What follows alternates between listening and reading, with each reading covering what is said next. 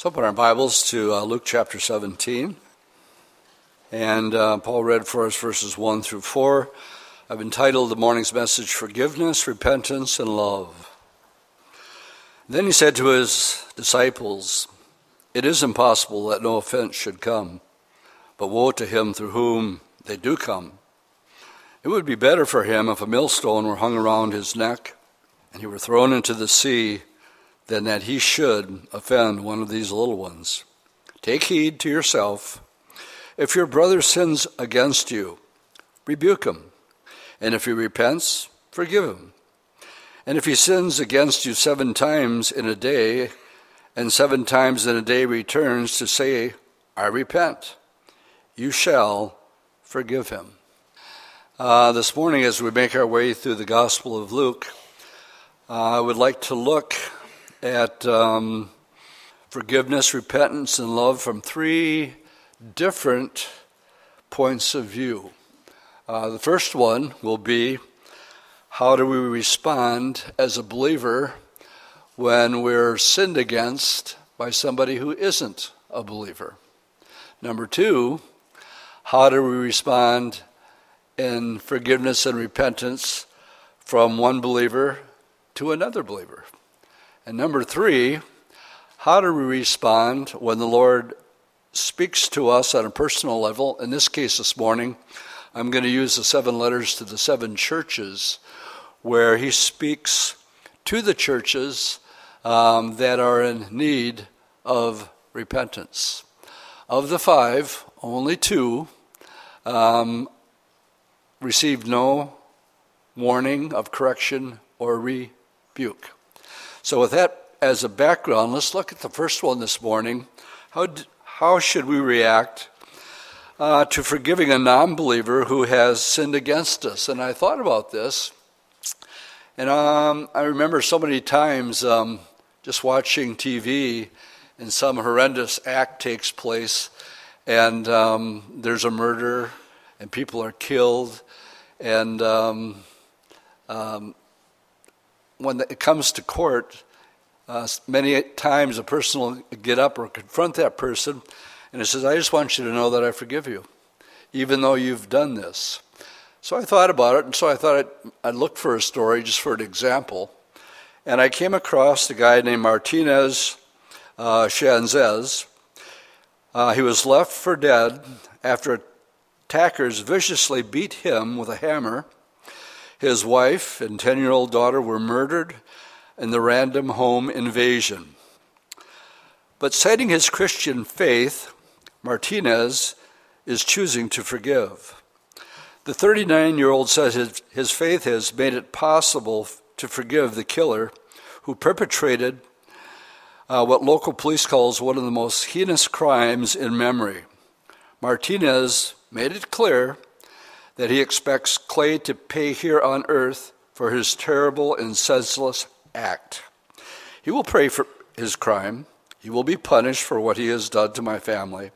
He must face justice, and whatever penalty the judge hands down, including death, if that is how he is to be sentenced." Later, when asked by a reporter what he would say to Clay if he could, Martinez replied, "I would say, 'I forgive you.' If he kissed me on the cheek, I would kiss him right back." And if either that uh, or you have the rest of, uh, it's either that I should say, unless that's what you come up with, what you're going to live with, with that memory in your head of what they did to your family, what it's going to produce in you over time is not just hatred, but that hatred's going to grow. And it's going to grow into a vengeance. It'll preoccupy your thoughts. It'll preoccupy your mind. Vengeance. Someday, somehow, I'm going to get even with you for what you did. But the scripture says, if you're taking notes, Romans twelve, verse nineteen, "Behold, do not avenge yourself, but rather give place to wrath. For it is written, 'Vengeance is mine, I will repay, saith the Lord.'" Do you realize that nobody gets away with anything? Uh, non-believers that will stand before the great white throne judgment says the books were opened. And every thought, deed, action that was ever done is going to be exposed on that day. And um, so nobody ever gets away with anything. The question is, as a believer, by doing this act, the potential for the guy that committed this, this crime, when he heard he was forgiven by this guy, he has to go to prison, and he's got to think about that. I mean, what do you do in a jail cell, twelve by twelve or whatever dimensions it is, except think of what you've done and how that man lived and what he, what he must be thinking about me. And he's got to think about it for the rest of his life. Now he's got to think about the fact that he forgave him. How could he ever forgive me for what I've done to him? What's the potential of that guy saying, whatever he's got, I want? Probably pretty good. And a lot of people come to the Lord when they're sitting in a jail cell, having to contemplate uh, what what has been done. That's how we should react to a non-believer who has sinned against us. Vengeance is the Lord. It's going to be taken care of, but why should you lose any sleep over it? Or why should you allow bitterness or resentment or hatred, as the word says, wrath, if we don't give it to the Lord? Now, number two, Jesus is teaching on Christians forgiving other Christians. For this one, we actually go to our text, and I want to emphasize one little word here. Let's read it again. Um, I'm con- uh, let's go make our way right down to verse three. It says, "Take heed to yourself. If your brother sins," and now we're talking brother on brother, sister on sister, "against you, well, then rebuke him. And if," and I really want you to see the importance of this big little word, if, if he repents, forgive him. So, and if he sins against you seven times in a day, um, in a day returns and says, I repent, you shall forgive him. But the, the big word here is if he repents, because sometimes they do. Um, sometimes they say they do, but they really don't. But here, the, the instructions are clear. Uh, the question then comes, well, what if he doesn't repent? Do I still forgive him? So now you got a brother who's sinned against you. You've confronted him, but he doesn't repent of it. And um, what the Lord does is he lays out for us how we're to go about this. I'm so grateful for the scriptures. It tells us how to walk the walk. Good place for it, amen. Tells us what to do and how to do it. I mean, we're talking real practical everyday stuff here when we're talking about um, being human and sinning against one another. And uh, with that, turn to Matthew chapter eighteen. And the Lord gives very explicit instructions on what we're to do when a brother or sister sins against us. Um, picking it up in verse fifteen of chapter eighteen, "Moreover, if your brother sins against you, well, go and tell him his fault between you and him alone." We're one-on-one. A lot of times, um, the last person to hear that he's mad against somebody is, um, uh, it turns into, uh, well, you need to pray for my friend because this is what he did to me. You know what they call that? Gossip. Oh, it's overtoned in spirituality and all that sort of stuff. But it's nothing more than gossip. That's not what the Bible says to do. You don't spread that around. You go to him one-on-one. Um, If your brother sins against you, you go tell him his fault between you and him alone. If he hears you, well, you've gained your brother back. Yeah, I got in the flesh. I got upset with you, and um, I blew it. I'm sorry. Will you forgive me? Yeah. All right. Let's go get a burger or anything. You know, the air's the air's cleaned out. Um, no awkward feelings, and that's what the Lord says to do. Hopefully that happens. But let's say it doesn't. He's still sinned against you. It's still wrong. But if he will not hear you, then take with you one or two more. And then it quotes Deuteronomy seventeen. And whenever I get the opportunity, I like to connect the old with the new. And here the Lord is quoting Deuteronomy seventeen. He says, "For by the mouth of two or three witnesses, every word may be established."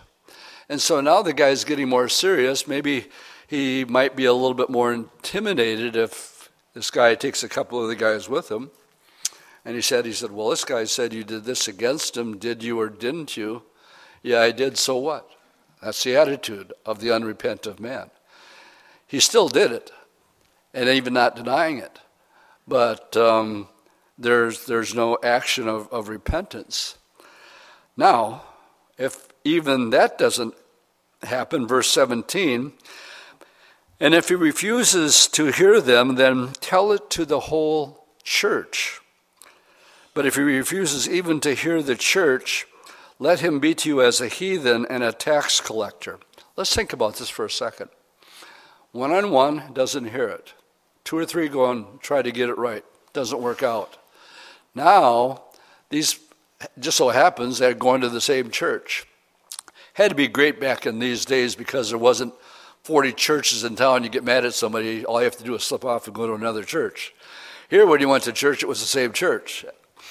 And so now it's it's a church issue. And it has to be addressed. Why? Because a little leaven leavens the whole lump. Now the whole church knows about it.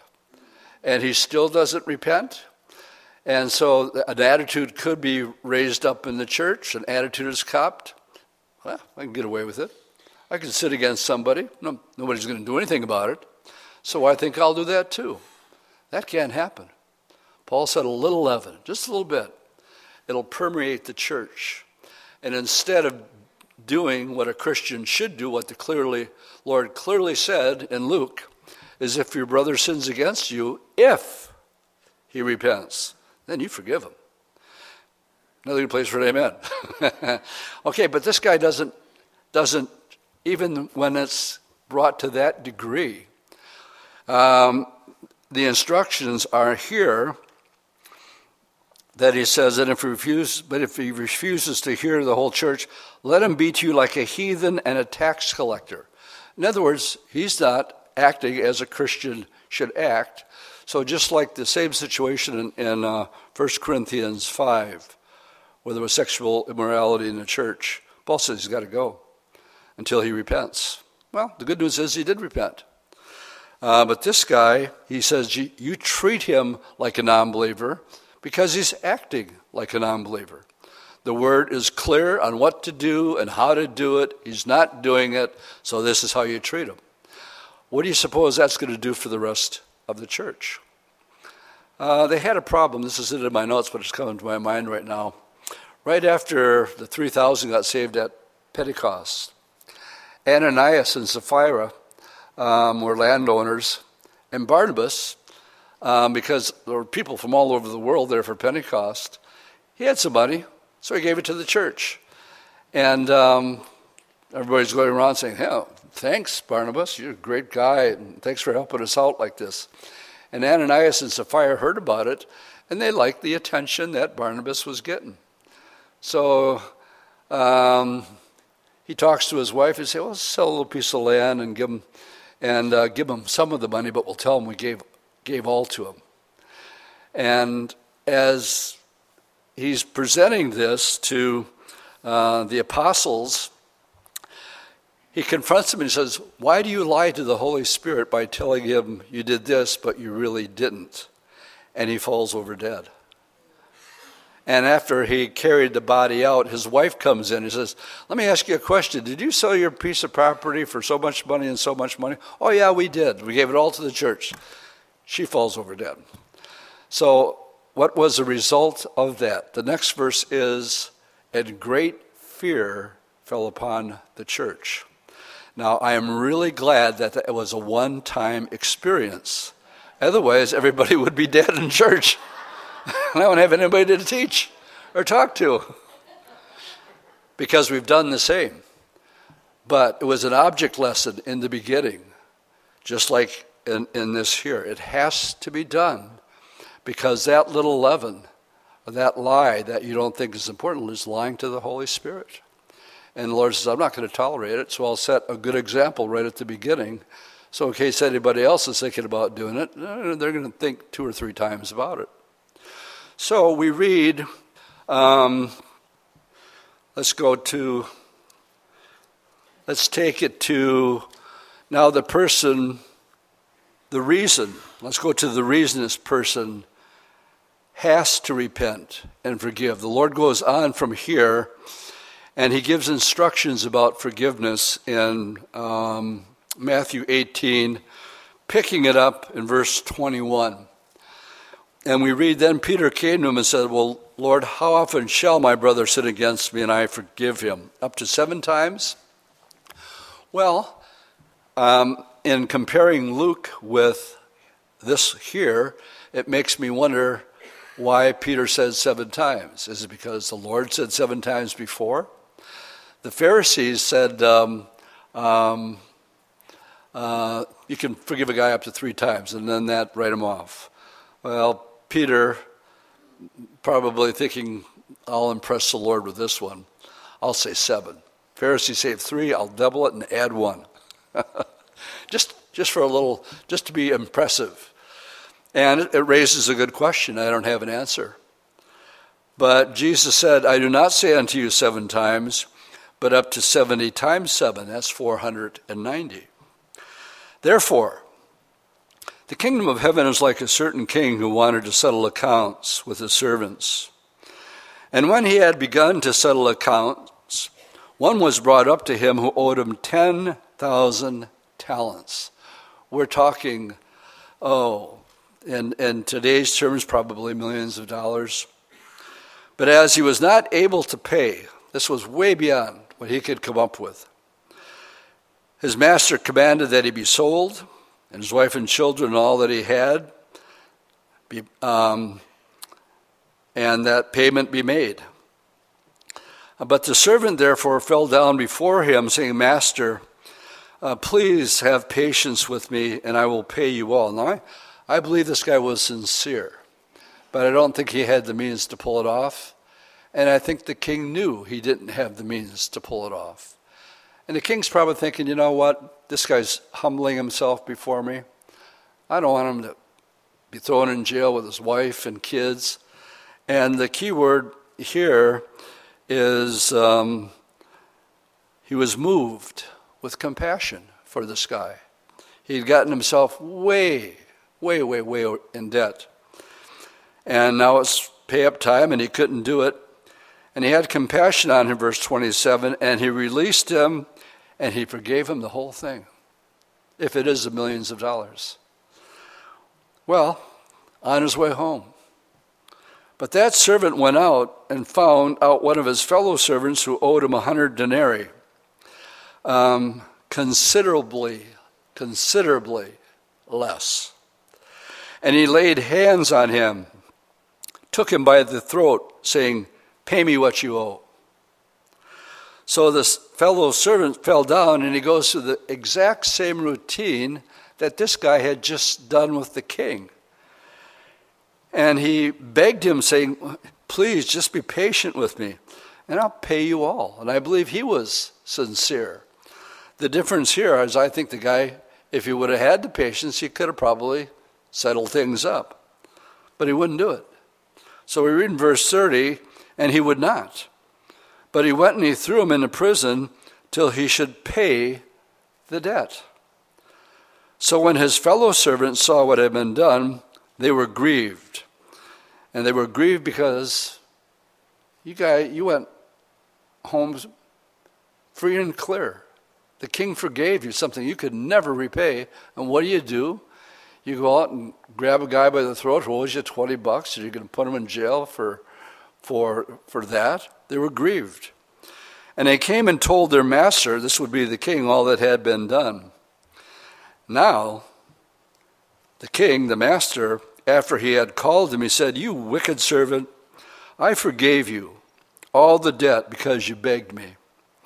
Should you not also have had compassion on your fellow servant, just as I had pity on you."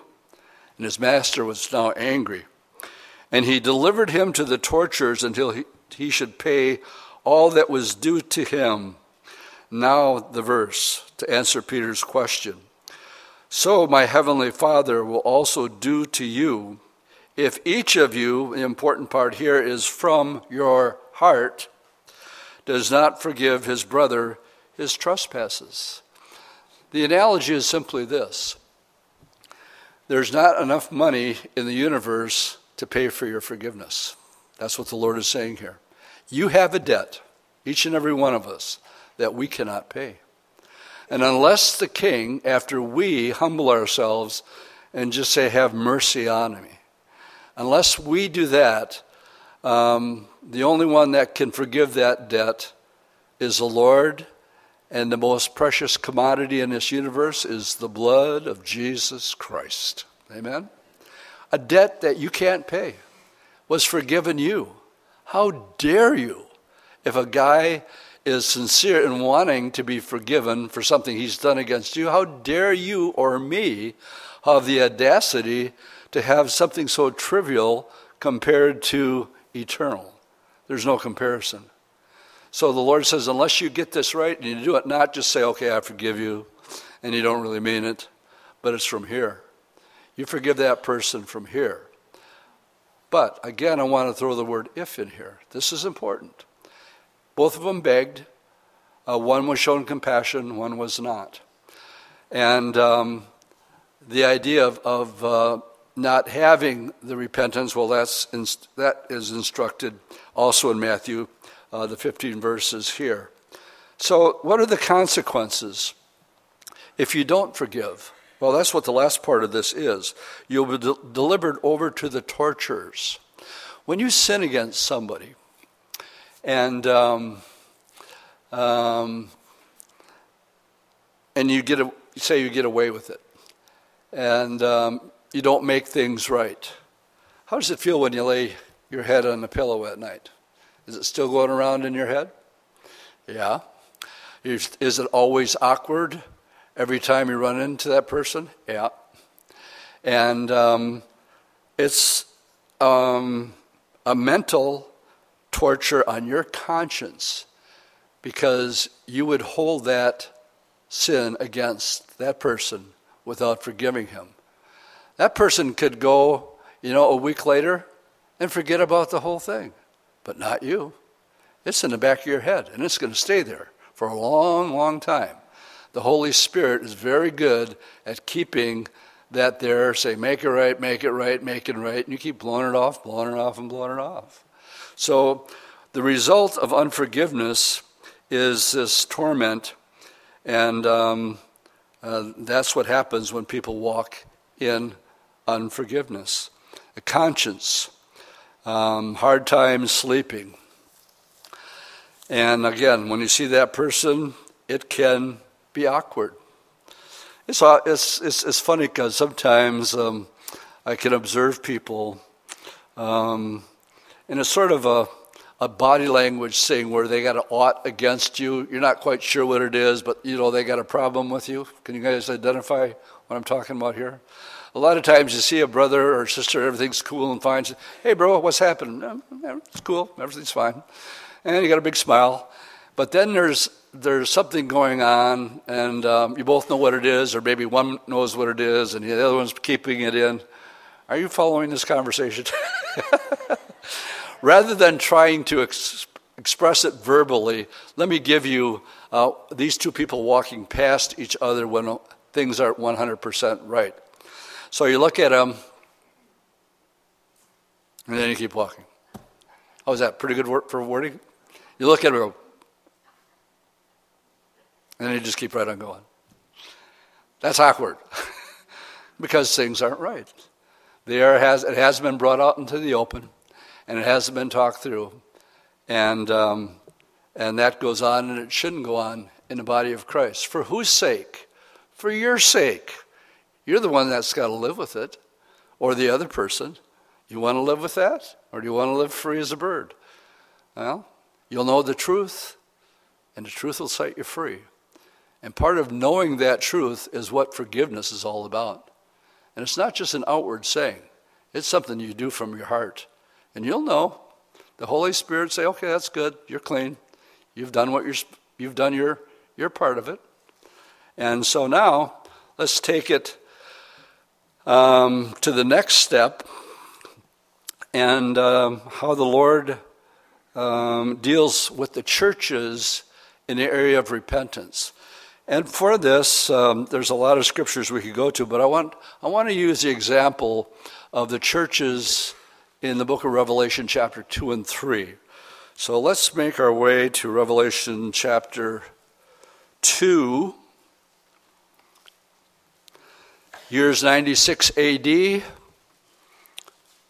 All the other disciples have been martyred except for John. John was actually the co-founder of the church of Ephesus. Remember John, that disciple whom Jesus loved? Isn't that how he referred to himself? So the Lord appears to him, and we're told that when he appears to him, that uh, he had in his right hand seven stars, and that went out of his mouth a two-edged sword, and his countenance was like the sun. And John fell at his feet, and he was afraid. Uh, we read in verse twenty, seven stars and seven lampstands are explained to us. This is what John saw in verse twenty. The mystery of the seven stars which you saw in my right hand, and the seven golden lampstands. The seven stars are the seven angels, or literally messengers. It could be a reference to the pastor of the local church. And the seven churches and the seven lampstands which you saw are the seven churches.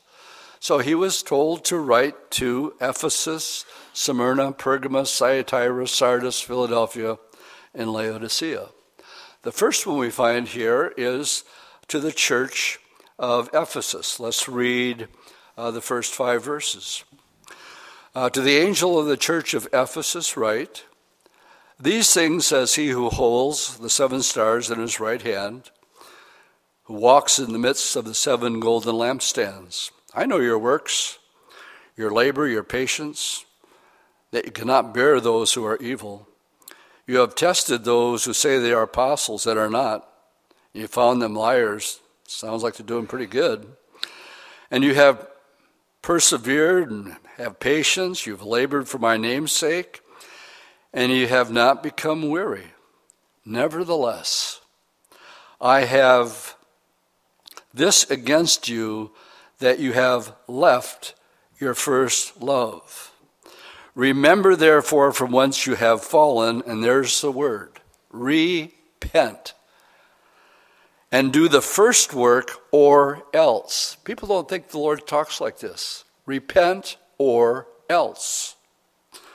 I will come to you quickly and remove your lampstand from its place unless you repent. This is saying, the Lord is basically saying, I'm not, I'm not going to stick around in a church where they don't love me, and it's real. And so unless, I call these the three R's, it's a good way of remembering the Lord's repent or else. The first thing is remember. Remember what it was like when you first gave your life to the Lord, and it was genuine. You couldn't you couldn't keep your mouth shut. You had to tell everybody, and um, all you thought about day and night was was the Lord.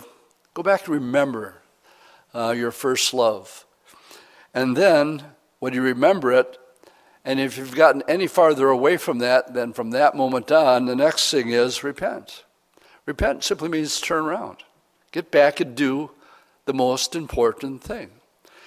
And then the last one is return. So there's your three R's.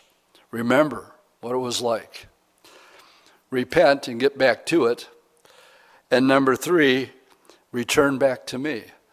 But notice the track record that these guys had going for themselves. Your labor, patience, they were up on, they've tested false doctrine. Um, they persevered, they didn't give up when the going got tough. You've labored for my name's sake, you haven't become weary. That's, that's a pretty good uh, list of achievements for any church. But the Lord wasn't impressed. All right, I'll give away my age. Peter and Gordon, they wrote a song in the sixties which basically said, I won't stay in a world without love. I don't, not interested in it. The idealism of the sixties, not going to stay. I don't care what they say, I won't stay in a world without love. That's what Jesus is saying. I don't care what you do. I'm not going to stay in a church if you don't love me first. You can turn to it if you want to. I'll quote it otherwise. First Corinthians chapter thirteen, verse one. Though I speak with tongues of men and of angels, and if I have not love, I have become a sounding brass or a clanging cymbal. Though I have the gift of prophecy and understand all mysteries and knowledge, and though I have all faith so that I could remove mountains, but if I don't have love, I am nothing. And though I bestow all my goods to feed the poor, and though I give my body to be burned, a martyr, and have not love, it profits me absolutely nothing. Paul, in writing to the Corinthians, gives the motive for ministry. Again, if you're taking notes, it's Second Corinthians five fourteen. In other words, why we do what we do. You want some attention, you want to be seen, you want some notoriety. Paul says it's the love of Christ that compels us. Now the New King James says compels. The King James says constrains me. We're talking motive here. In other words, he's saying I'm doing what I'm doing because my love for Christ compels me to do it. No other motive.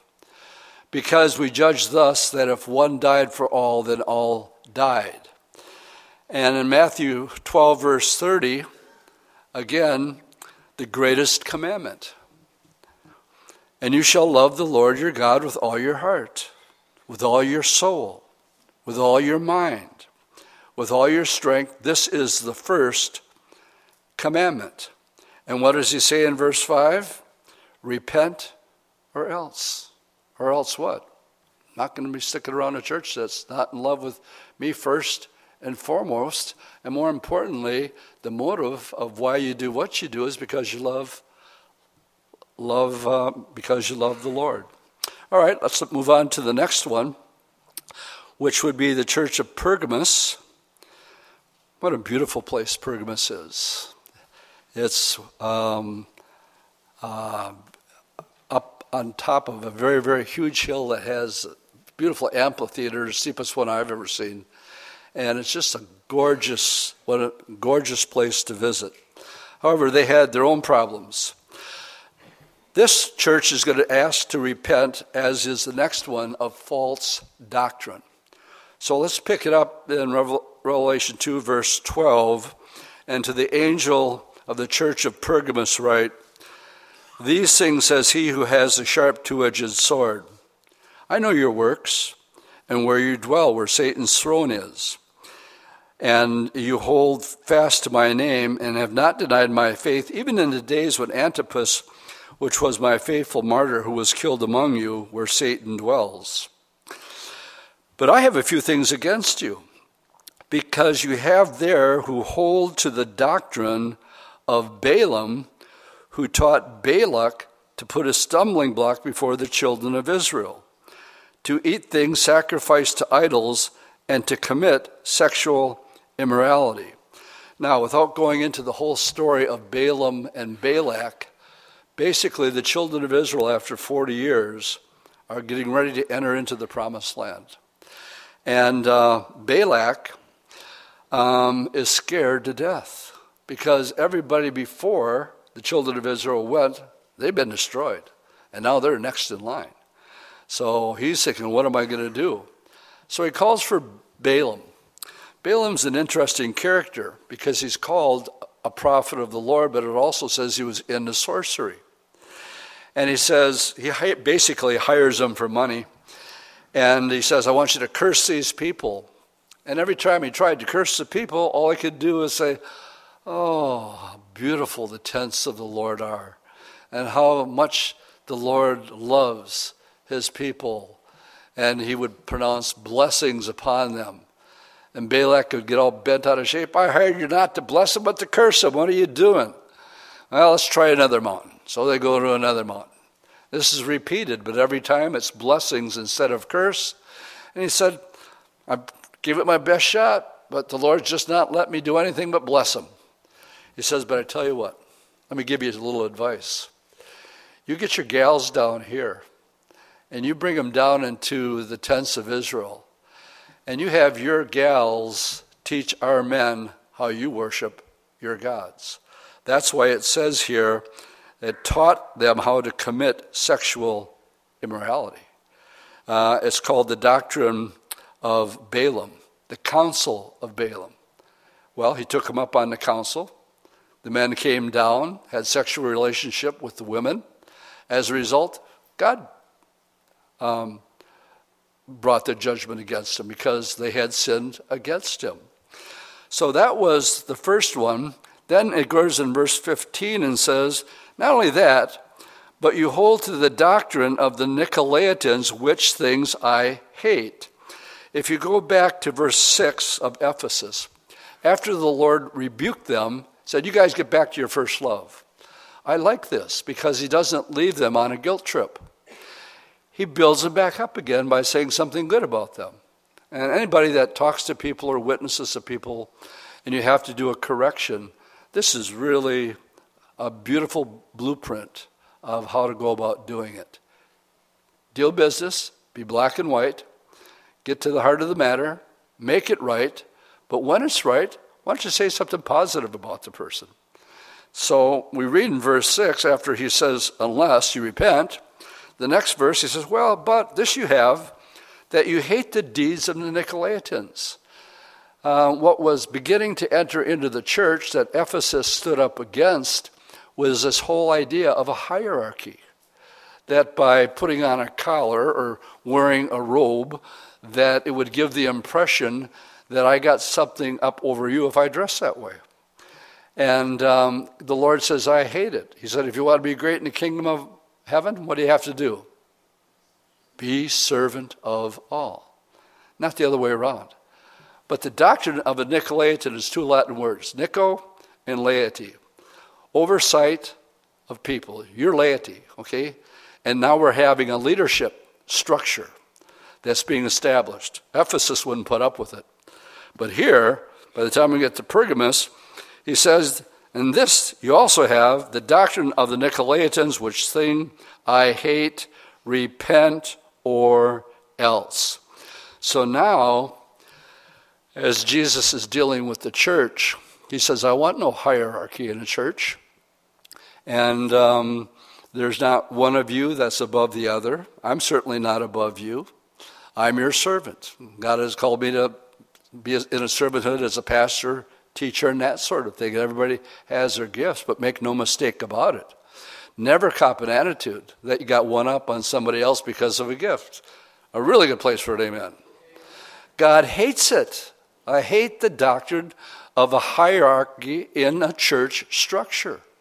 You are servants. So you want to you want to be important and big? Good. Be the servant of every, everybody else.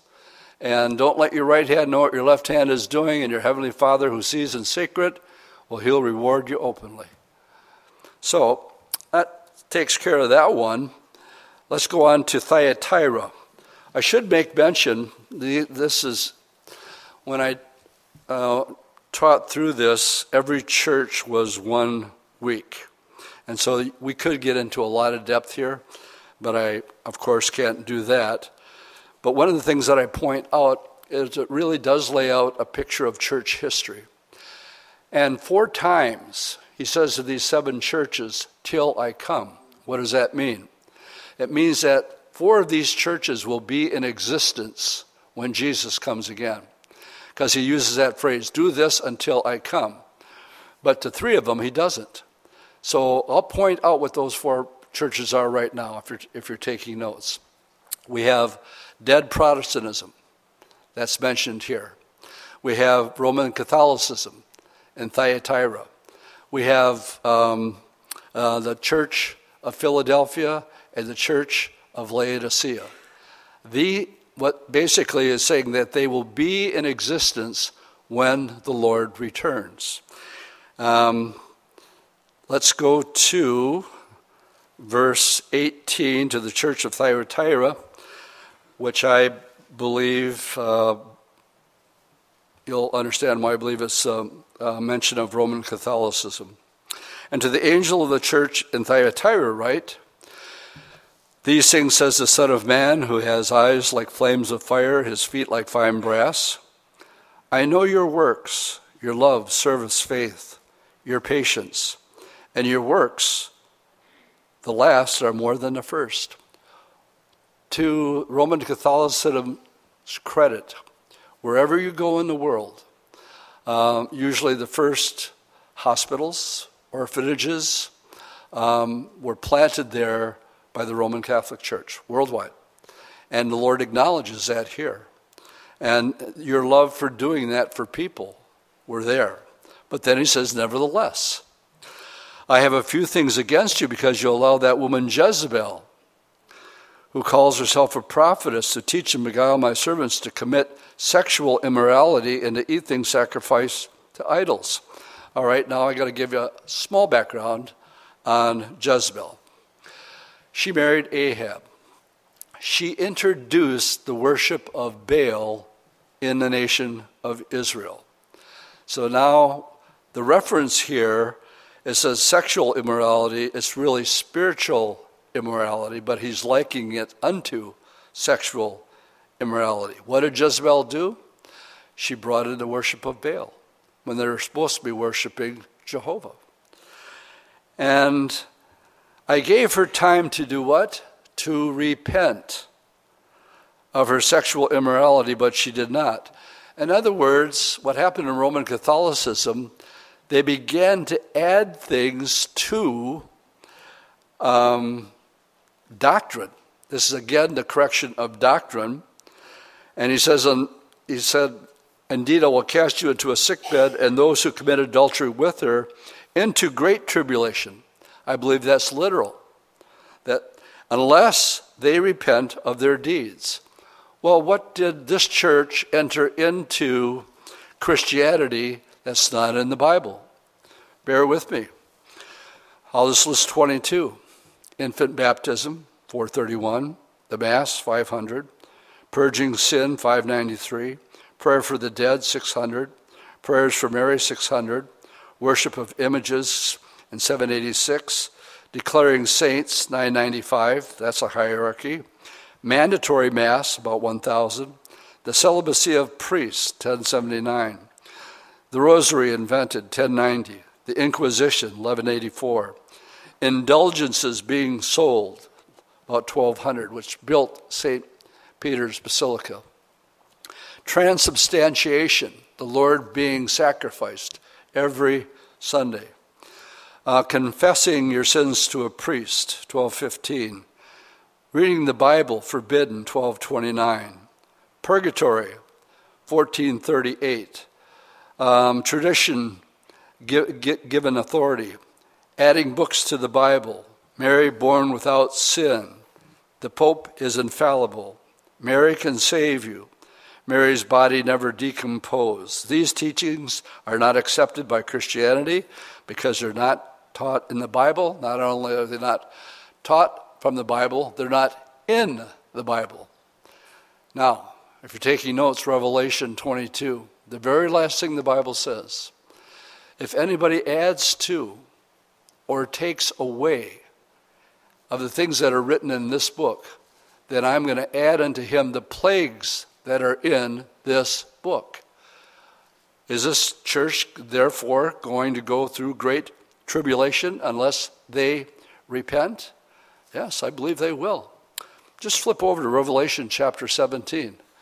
What happens to billions of people who have added to, and this is a verse that you need to copy down so that you can understand that um, This this is serious stuff. Some people don't like it. Even though I'll, I'll pick on dead Roman uh, uh, Protestantism and the Laodicean church, for some reason Roman Catholicism, when they're off, they don't they don't like me talking about it.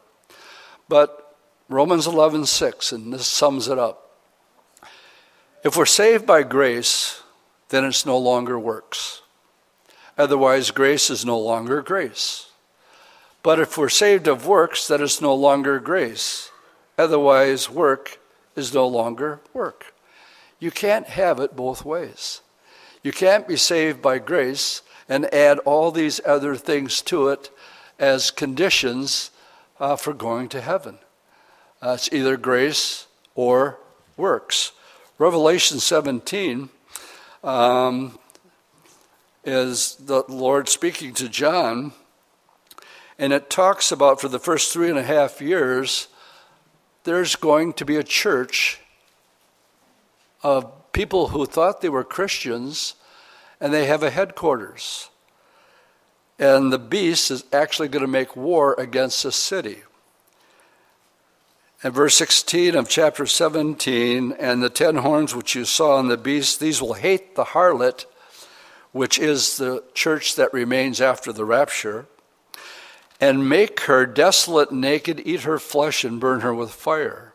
For God has put it into their hearts to fulfill his purpose, to be of one mind, to give their children kingdom to the beast until the word of God is fulfilled. Now, the woman who you saw is that great city which reigns over the kings of the earth.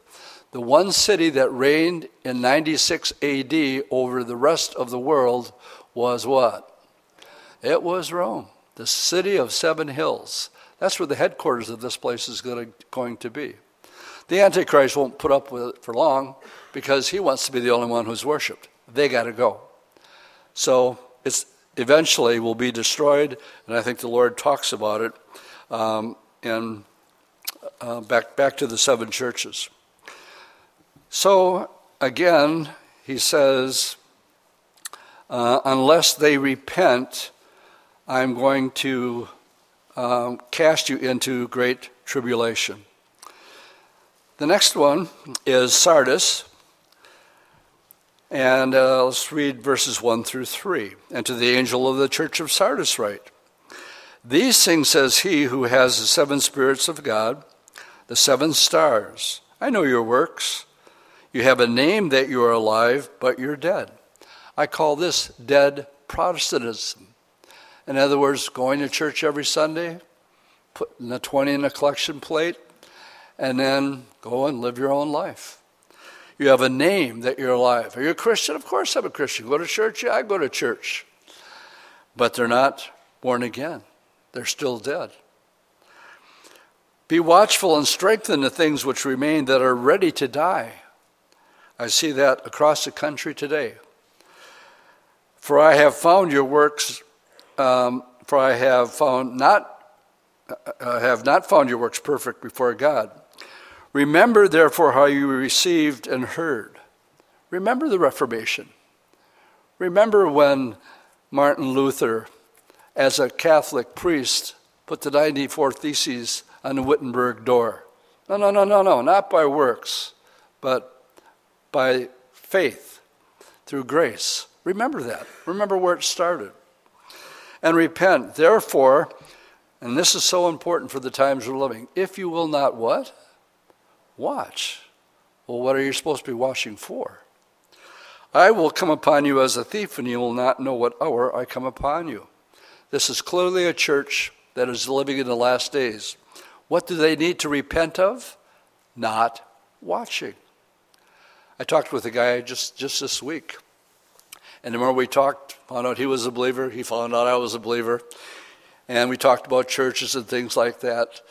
And uh, got around to, um, oh yeah, I, yeah. Um, uh, we don't talk too much about Bible prophecy. And he said that because he knew that we did. And I said, well, we have to. It's not something that we sort of pick out and emphasize. But if you're going to teach the Bible all the way through, you're going to have to deal with the issue because it's all the way through. More than a third or four-fifths, whatever, of the Bible is about Bible prophecy, in particular, uh, the glorious appearing of us being with him. We call it the blessed hope. And we're watching for it. And so we began to talk about current events. And all of a sudden he's interested. We talked about the Leviathan gas find and off the shores of Israel, how that's rubbing Russia the wrong way. They, they're in Israel right now. Um, Erdogan now is no longer pro-West. He hates Israel. And uh, Russia uh, just uh, sent them a shipment of their four hundred S missiles that we're kind of upset about, so we're pulling back our F thirty-fives from them. And that's watching. And I said, are you familiar with Ezekiel thirty-eight and thirty-nine? He goes, well, not really. And I said, well, this is what's happening. The other player is Iran. And so we have the three major players all coming against Israel at one time. And yet it's not being talked about in most places. And it was all news to him. But he saw the competition because sixty percent of Russia's economy is shipping natural gas into Europe, and they've never had competition before. And with the Leviathan gas find, seventy trillion cubic meters of natural gas, the deal's already been made to sell it to to um, to Europe. So what do you do if you're Putin? You get put out. That's what you get. You get ticked off. Your competition. We don't like competition. Our economy is fragile, completely dependent on our oil being shipped and our natural gas. So they're there for one reason. Iran is there because of their hatred with the Sunnis and um, and their hatred of Israel. And I'm getting off track, so I got to get back on track. What were they to repent of? They they had no idea what was going around them biblically, prophetically. Remember, therefore, how you have received and heard, hold fast and repent. Therefore, if you will not watch, I will come upon you as a thief, and you will not know what hour I'm coming upon you. But I think my final words to him is, it could be anything um, that could cause a shoe to drop to bring about the Lord's return, because we're watching these things. Let's go on to the last one. Um, we find in Revelation three now, let's go to verses fourteen, the church of Laodicea, fourteen through nineteen. And to the angel of the church of Laodicea write, these things says the Amen, the faithful and the true witness, the beginning of the creation of God. I know your works, that you're neither cold nor hot. I wish you were cold or hot. So then, because you're lukewarm and neither cold nor hot, I'm going to spew you, the word there is literally, vomit you out of my mouth. Because you say, I'm rich, I've become wealthy, I'm not in need of nothing, and you don't know, that was their perspective of themselves. Here's the Lord's perspective. He says, what you don't realize is that you're wretched, miserable, poor, blind, and naked. I counsel you to buy from me gold refined in the fire. What is that? Oh, they're the trials that we go through for being a Christian, for not compromising and not going with whatever the latest trend or program is. We say, no, thank you. We're just going to stick to the Word of God and not change from that. Everything changes. Every generation changes. My Bible says Jesus is the same yesterday, today, and forever. I am the Lord God, I change not. I counsel you to buy from me gold refined in the fire, and you'll be rich, and white garments that you may be clothed, that the shame of your nakedness may not be revealed, and your eyes anointed with eye salve. As many as I love, I rebuke and chastise. And so, Um, I got an email from my friend Mike Crow, who's been in China for, I don't know, twenty years, something like that. And uh, he sent one. I don't usually get back with him, but I, I got back with him on this one because of the intensity of the persecution that um, pastors and their wives are now disappearing. Uh, they're, they're sending people in as pretend Christians into the house churches, so they they can squeal on them and let them know where they are. Uh, Mike wanted to know, we've been supporting them all these years. Um, if I said, do you guys stop supporting us? And I said, Mike, why would we do that? He said, well, we haven't got anything since March. I said, I'll look into it. And what we, we finally figured out, um, is we think they're cutting off the funds before they can get to the missionaries that are there. So all that to say this, Mike says we have to move. It's that dangerous in China right now. So here is uh, this church here, Laodicea. They're rich, not going through any difficulties, no trials. And I'm thinking about Mike and Katie Crow. And uh, they, I know their love and commitment to the people in China. And for them to pack up and leave, it's serious. But this is what the Lord counsels. Um, why don't you try going through some fiery trials? Put your life on the line for the Lord. That's what they're doing. Um, they'll probably end up in Singapore and use that as a base, but they're not going to stop. They're going to keep on press, pressing on. That wasn't in my notes either. Let's finish this up. Um, basically, the Lord says in verse nineteen, as many as I love, I rebuke and chastise. Therefore, be zealous and repent. Repent of what? Being neither cold nor hot. And so what we have here is the Lord telling the church to repent because they are misperception of what real biblical Christianity is all about. Many of the prosperity churches will tell you it's all about um, being healthy, wealthy, and prosperous. And if Jesus was here, he'd be driving a Porsche for sure.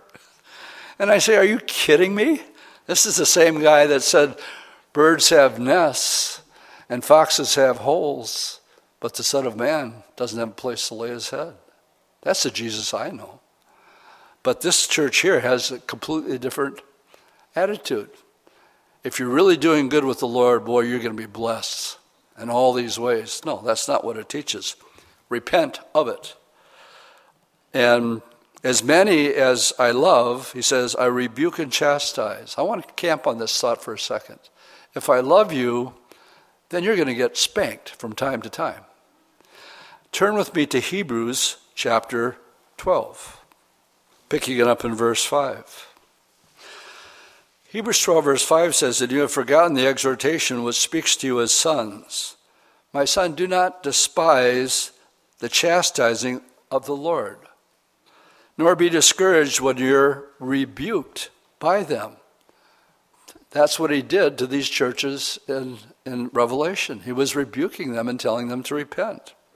But he says, don't let it get you down. I do that because I love you. For whom the Lord loves, he chastises and scourges every son whom he receives. Now, if you endure the chastising and you don't pout and say, I'm not going to go there anymore or serve the Lord anymore, uh, God deals with you as sons. For what son is there whom a father does not chastise? But if you are without chastising, of which we have all become partakers, then you are illegitimate and not sons. So if you're not going through fiery trials, if you're not getting convicted by the Holy Spirit, then you're not even a son. Furthermore, we have human fathers who corrected us. We paid them respect. Shall we not much more readily be in subjection to the Father of spirits and live? For indeed, for a few days they chastise us as seemed best to them, but he for our profit. Why does he rebuke us? As many as I love, I will correct and chastise, that we may be partakers of his holiness. Now, no chastisement seems to be joyful for the present. Oh, praise the Lord, I'm going through a fiery trial today. It's wonderful, going through fiery trials. No, nothing pleasant about it at all. But what's going to happen? Going to hang in there? Going to press on? Going to be faithful for what he's called you to do? Or are you going to turn back? Say, I don't want to do this anymore. Nevertheless, afterwards it yields a peaceable fruit of righteousness to those who, and here's the big words, been trained by it. What trains us? When the Lord corrects us and we hear him. It's a training process. Just like you would train your child as they're growing up. Don't touch the stove, it's hot. Well, then they don't learn and they touch the stove and then they learn the lesson. I'm not going to touch the stove anymore. I get burned. And so this whole idea is part of the of the Christian walk. Well, um, let's turn to Luke for our final verse this morning, and I want to quote something from Wisdom from the Day. Let's go back to um, Luke chapter eighteen, and let's take a look at what true repentance looks like. It's only a couple of verses, nine through fourteen. The parable of the Pharisee and the tax collector, what real repentance looks like. And he spoke this parable to some who trusted in themselves that they were righteous, and they despised others. Two men up went up to the temple to pray. One was a Pharisee, the other a tax collector. The Pharisee stood and prayed thus within himself, God, I thank you that I'm not like other men, extortioners, unjust, adulterers, or even this guy next to me, this tax collector. By the way, I fast twice a week. I do tithe of all that I have. And the tax collector, no, um, they were hated. Uh, he was standing afar off. He would not so much as raise his eyes to heaven, but he beat his breast, saying, God, be merciful to me, a sinner. And then the Lord says, I tell you, this man went down to his house justified rather than the other. For everyone who exalts himself will be abased, and whoever humbles himself will be exalted. This is what true repentance um, looks like. I was reading in my Wisdom for Today this week, and on the twelfth, it was titled True Forgiveness, Matthew eighteen, the verse that we were just in, and where it says, And Peter came to him and said, Lord, how often shall my brother sin against me, and I forgive him? Up to seven times? And Jesus said unto him, Up to seventy times seven. And his paragraph quote is, forgiveness is not a matter of mathematics. It's a matter of spirit. When God forgives, he forgets. He never brings it up again. We would do well to imitate him. He has forgiven us as such a great debt, yet it's amazing what little things will uh, rankle us and cause us to be angry and resentful towards others. Too often our attitude is, well, I'll forgive, but I'm not going to forget. Jesus would answer, that is not forgiveness. For a believer, forgiveness is not an option. It's a requirement. But God will enable you to do whatever he requires. If you lack the strength to forgive, all you have to do is ask the Holy Spirit to work that forgiveness through you. What a glorious thing it is when God's love flows through us to heal another. And I will close with this question this morning, because it probably applies to all of us to one degree or another. So it's simply this. So who comes to your mind when it comes to the area of forgiving? Um... I'll never, some of you are thinking, yeah, but Dwight, if you know what that person did to me, I'll never forgive them for what they did to me. I'll never, ever do it. My answer to that is, after the Bible study this morning, if you understand it, do it. And do it now. For their sake? No. For your sake. Why? Well, the simple fact is, Chuck hit on it. You see, you and I have been forgiven of something that nobody else can forgive us. Our debt is so big. Our sins are so many. Only Jesus can forgive us of that sin. Now, if he's done that for us, then again, how dare we even think for a second that we would hold anything over anybody? And let me qualify this, if. If with a real heart they want to come and make things right. And if that's in their heart, then you have no grounds not to forgive that person. Good place for an amen and an amen. Let's stand up and pray. Lord, even as we pray this morning, and if we have that person in our heart and mind, maybe it's been there for a day, a week, a month, a year, whoever it is, and they want to make things right, and they want forgiveness, but it's being withheld. Lord, I pray your word, as you told the church, um, repent or else. And um, Lord, we want to live free and open before you and our brothers and sisters in Christ. And we can only do that if we walk in forgiveness, because all of us sin every single day. Saying things we shouldn't, doing things we shouldn't do. And you're so gracious, Lord, to wipe the slate clean. As your word tells us, your mercies are new every single morning. So, Lord, help us reflect your nature when it comes to forgiving others. In Jesus' name I pray, amen. Merciful to me, a sinner. And then the Lord says, I tell you, this man went down to his house justified rather than the other. For everyone who exalts himself will be abased, and whoever humbles himself will be exalted. This is what true repentance um, looks like. I was reading in my Wisdom for the Day this week, and on the twelfth, it was titled, True Forgiveness, Matthew eighteen, the verse that we were just in, and where it says, And Peter came and said, Lord, how often shall my brother sin against me, and I forgive him? Up to seven times? And Jesus said unto him, up to seventy times seven. And his paragraph quote is, Forgiveness is not a matter of mathematics. It's a matter of spirit. When God forgives, he forgets. He never brings it up again. We would do well to imitate him. He has forgiven us as such a great debt, yet it's amazing what little things will Uh, rankle us and cause us to be angry and resentful towards others. Too often our attitude is, well, I'll forgive, but I'm not going to forget. Jesus would answer, that is not forgiveness.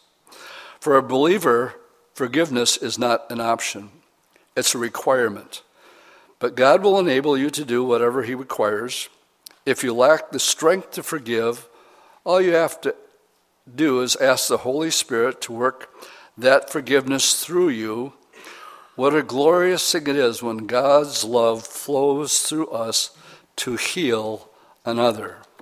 And I will close with this question this morning, because it probably applies to all of us to one degree or another. So it's simply this. So who comes to your mind when it comes to the area of forgiving? Um...